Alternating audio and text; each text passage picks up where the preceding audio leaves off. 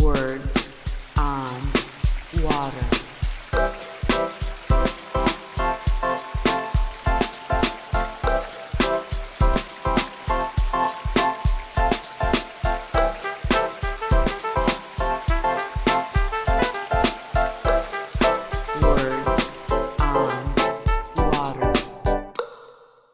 Welcome to Words on Water, a podcast from the Water Environment Federation. This is the host, Travis Loop.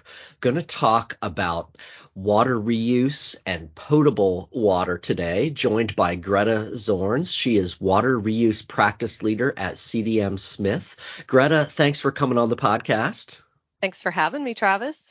This is one of my favorite topics. I uh, am obsessed with water reuse, really. Uh, I think it's so critical these days. Uh, let's start with, uh, I guess, a kind of a, a basic question um, that might not have a basic answer. Potable reuse. When we hear that that term, what does that mean?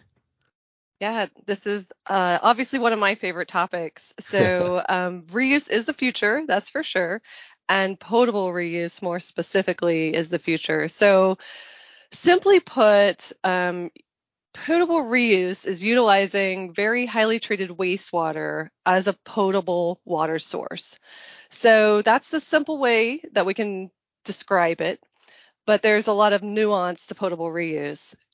The wastewater that we utilize is usually municipal wastewater, but it can also be stormwater. It can be industrial wastewaters that are treated to really high standards and repurposed. It can be a mixture of these waters. Um, we often do a lot of blending with existing source waters. So at the end of the day, potable reuse really involves engineering a system that integrates both water and wastewater treatment technologies. And then it may or may not include an environmental buffer like a reservoir or aquifer. Mm. So if it's okay, I'll tell you a little bit more about that. Uh, yeah, uh, no, absolutely. Go ahead. Okay, great. So we talk about potable reuse using two terms typically direct potable reuse and indirect potable reuse. Um, so are these terms familiar to you, Travis? They are to me, uh, Okay, but but maybe awesome. quick, maybe a very quick definition for our audience. Okay, great. So, um, indirect potable reuse is um, when we design these systems and we ensure that there is an environmental buffer in place. So, for example, in California and Virginia, um, both those states are recognized pioneers of indirect potable reuse in the US. They've got projects dating all the way back to the 60s and 70s. Um, Another early example of potable reuse actually occurred in Chanute, Kansas. And this is kind of an obscure one, but I like using it because it was due to a drought in the 1950s. Mm. And there, the river that they used as their source water for the water treatment plant went dry. And so they still kept discharging the wastewater effluent from their reclamation facility into the river and then just running it directly through their water treatment plant. So it wasn't perfect when you look back at the case study, but it's one of the earliest examples of using wastewater as a drinking water supply source. All right, so the most notable indirect potable reuse project in the US is probably Water Factory 21, which probably many of you have heard about. It's now referred to as Orange County's groundwater replenishment system. It's in Southern California. And there, a very highly treated municipal wastewater is injected into the aquifer and is used to supplement drinking water supplies in the area. So it's been a great project. It's been um, expanded over the decades. So that's that's a very you know well-known, very well-studied indirect potable reuse system. So there is one more nuance to indirect potable reuse, and that is that there's a lot of de facto indirect potable reuse, and that's been practiced for decades. People don't think about it. So we call it de facto because it's not an engineered system. It's not planned, but it's pretty common really for water reclamation plants to discharge effluent directly to water supply reservoirs in Texas. I know of several. Um, and then there, of course, are cities such as New Orleans where you know we are using the Mississippi River as our source water for drinking water. But think of all the reclamation facilities upstream that Mm. discharge into the Mississippi River. So it is truly the ultimate example of unregulated indirect potable reuse. Yeah, that's a just- that's a that's a great point. You know about uh, about all the water intakes that are downstream of discharges, right? And it's uh, th- and that's, That's how it right. is. You know, uh, there is no such thing as new water. It's all been used uh, in some form and fashion and, and reused and reused, right? That's exactly right. And that was all indirect. There is direct potable reuse, which is the new frontier. And that is where we actually design for um, the reuse of wastewater directly into a drinking water system. So we don't have an environmental buffer like a river, like a reservoir, like an aquifer. So it's really exciting. And um, you're going to see a lot more direct potable reuse over the next 10 years. Yeah, fantastic overview of that. So, uh, you know, with the water sector, regulations are always an issue, and they should be because we're talking about water and, and public health. Uh, when it comes to potable reuse, what does the regulation landscape look like on that front? What kind of regulations are in place? Well, this is my opinion, but um, the regulations are really messy because they're very different state to state. So it's just not always clear. Um, and potable reuse in the US is regulated by each state. So in some states like California, there is clear regulation. And some states like Texas, it's case by case. Um, there is, however, there's there's decades of precedent from sites around the world. So the oldest potable reuse um, project in the world is is usually cited as the one in Windhoek, Namibia. Um, so again, lots of precedent, lots of research has gone on there to just ensure the safety and to understand how we monitor these systems and how we how we design them, which technologies, treatment technologies we we should use. There's also Singapore that has been practicing indirect potable reuse for over 15 years. And Australia, there are a lot of great projects in Australia as well.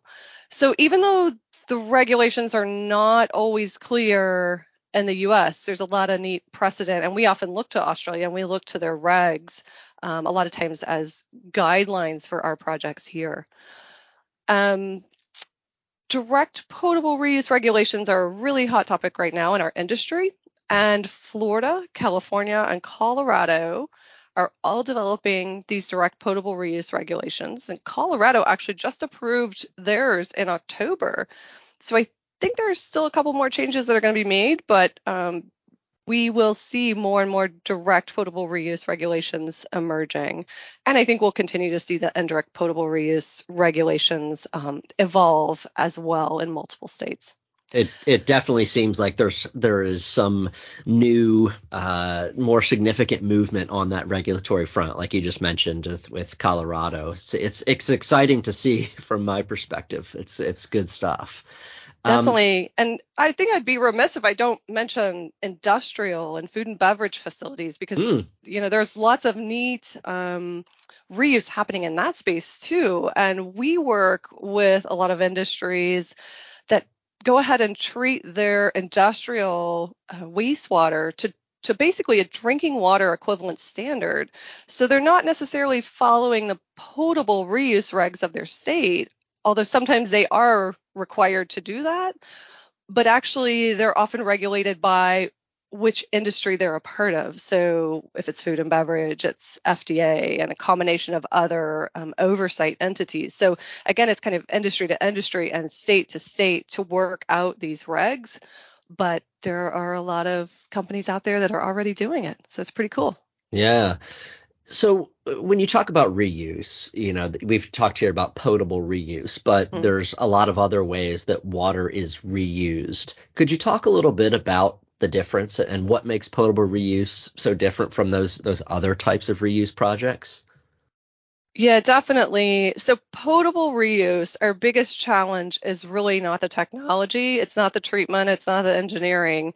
Our biggest challenge is public perception. So when Mm. people hear that we're going to use wastewater for drinking water, it just it just really concerns them. Um, so when if I said to you, oh, we're going to, you know, take this wastewater, treat it to a standard that it can be used to water, you know, parks in your community, I think everyone gets on board with that really quickly. Like that is fantastic. You know, that's a great use of a resource. Um, but yeah, there's something about taking wastewater and treating it to a drinking water standard that that makes um, the public uncomfortable. So community outreach, community education, and acceptance are really important when you're implementing these projects. And I think it's there. That's really the major difference between potable reuse and a lot of other types of reuse. And honestly, public concerns have stopped potable reuse projects from going forward, even when they were really needed in the community. Mm. So that's something that we watch and we're we're very aware of. Well, I think you, you, certainly are familiar with, and I'm sure many listeners are, that whole uh, toilet to tap phrase that got thrown on right. to this type of uh, type of project, right?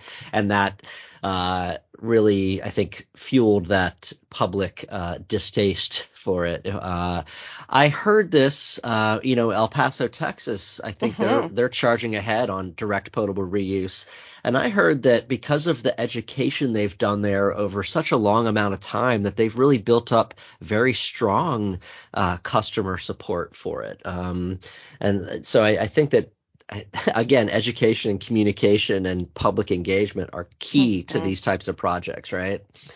Absolutely, um, and you're right on. El Paso's done a great job, and you know they're in the process of of building what'll be one of the largest, or likely the largest and first of its kind direct potable reuse project in the country.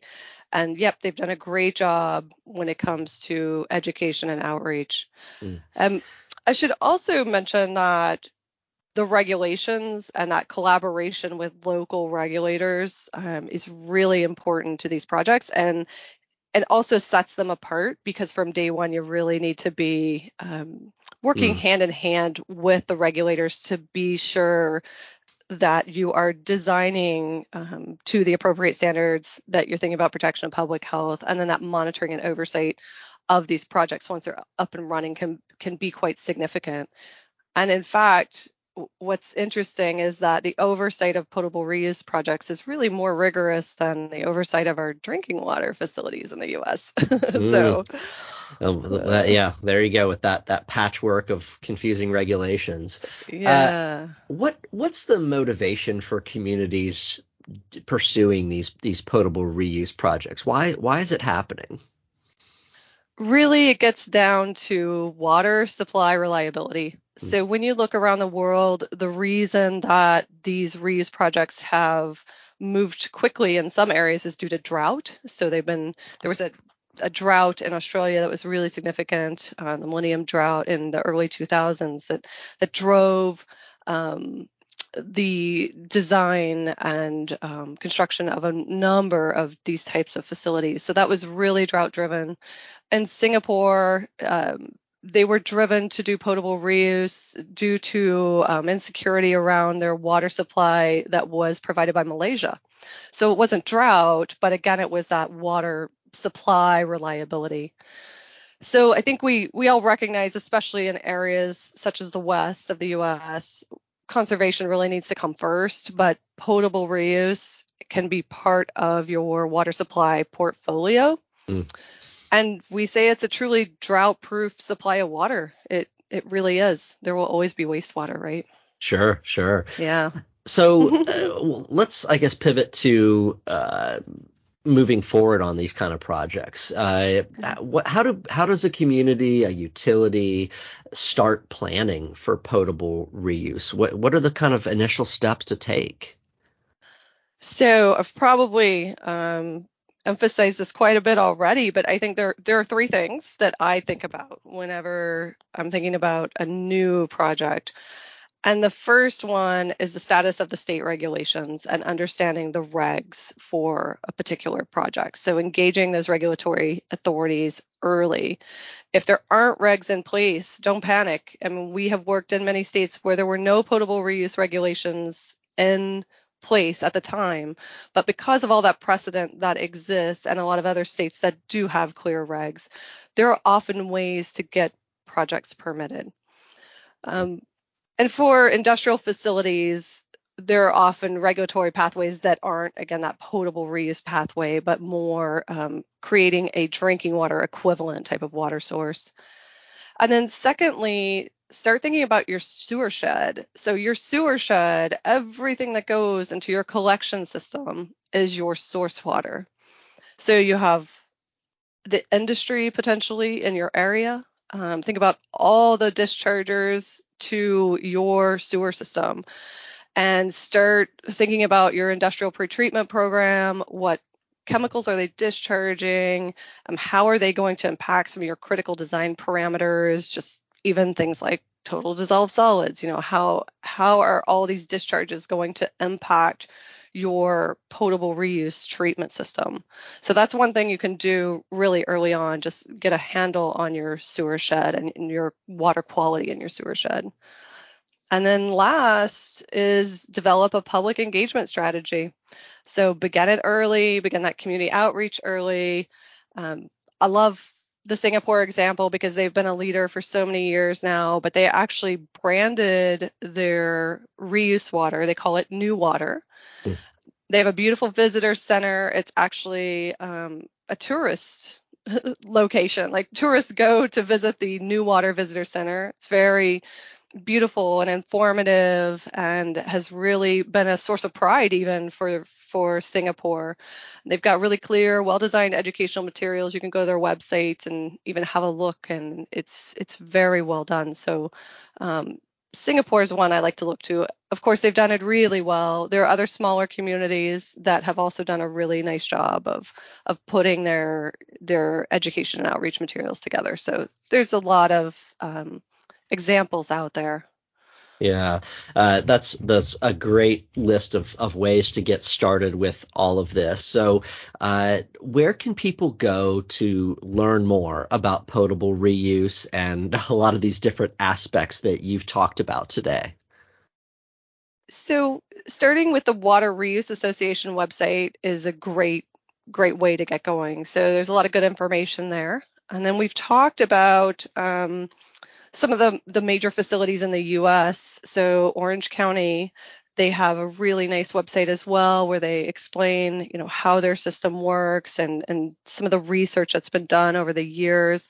Singapore, Australia, same thing. There are a lot of great websites out there with information on their plants and how they work. Um, you can also learn a lot on the EPA website. There's there's a lot of good information there. EPA is really um, looking at reuse and encouraging reuse now. Of course, WEF has materials. And then ideally, go visit a potable reuse facility or one of the visitor centers that exists. And there are many that are planned around the country, but there are some that exist already. So if you're lucky enough to be in Southern California, it's easy to find one. Mm, great. Yeah. Well, well, uh, Greta, this was a wealth of information that you provided in this conversation. Uh, it's exciting stuff. Like I said in the very beginning, this is one of my favorite areas. Uh, like you said in the beginning, it's the future, and the future is kind of arriving right now. Uh, it's fun to fun to see it all happening around us. But thank you so much for coming on the podcast and uh, sharing all this uh, knowledge and perspective. Thanks for having me, Travis. Appreciate it.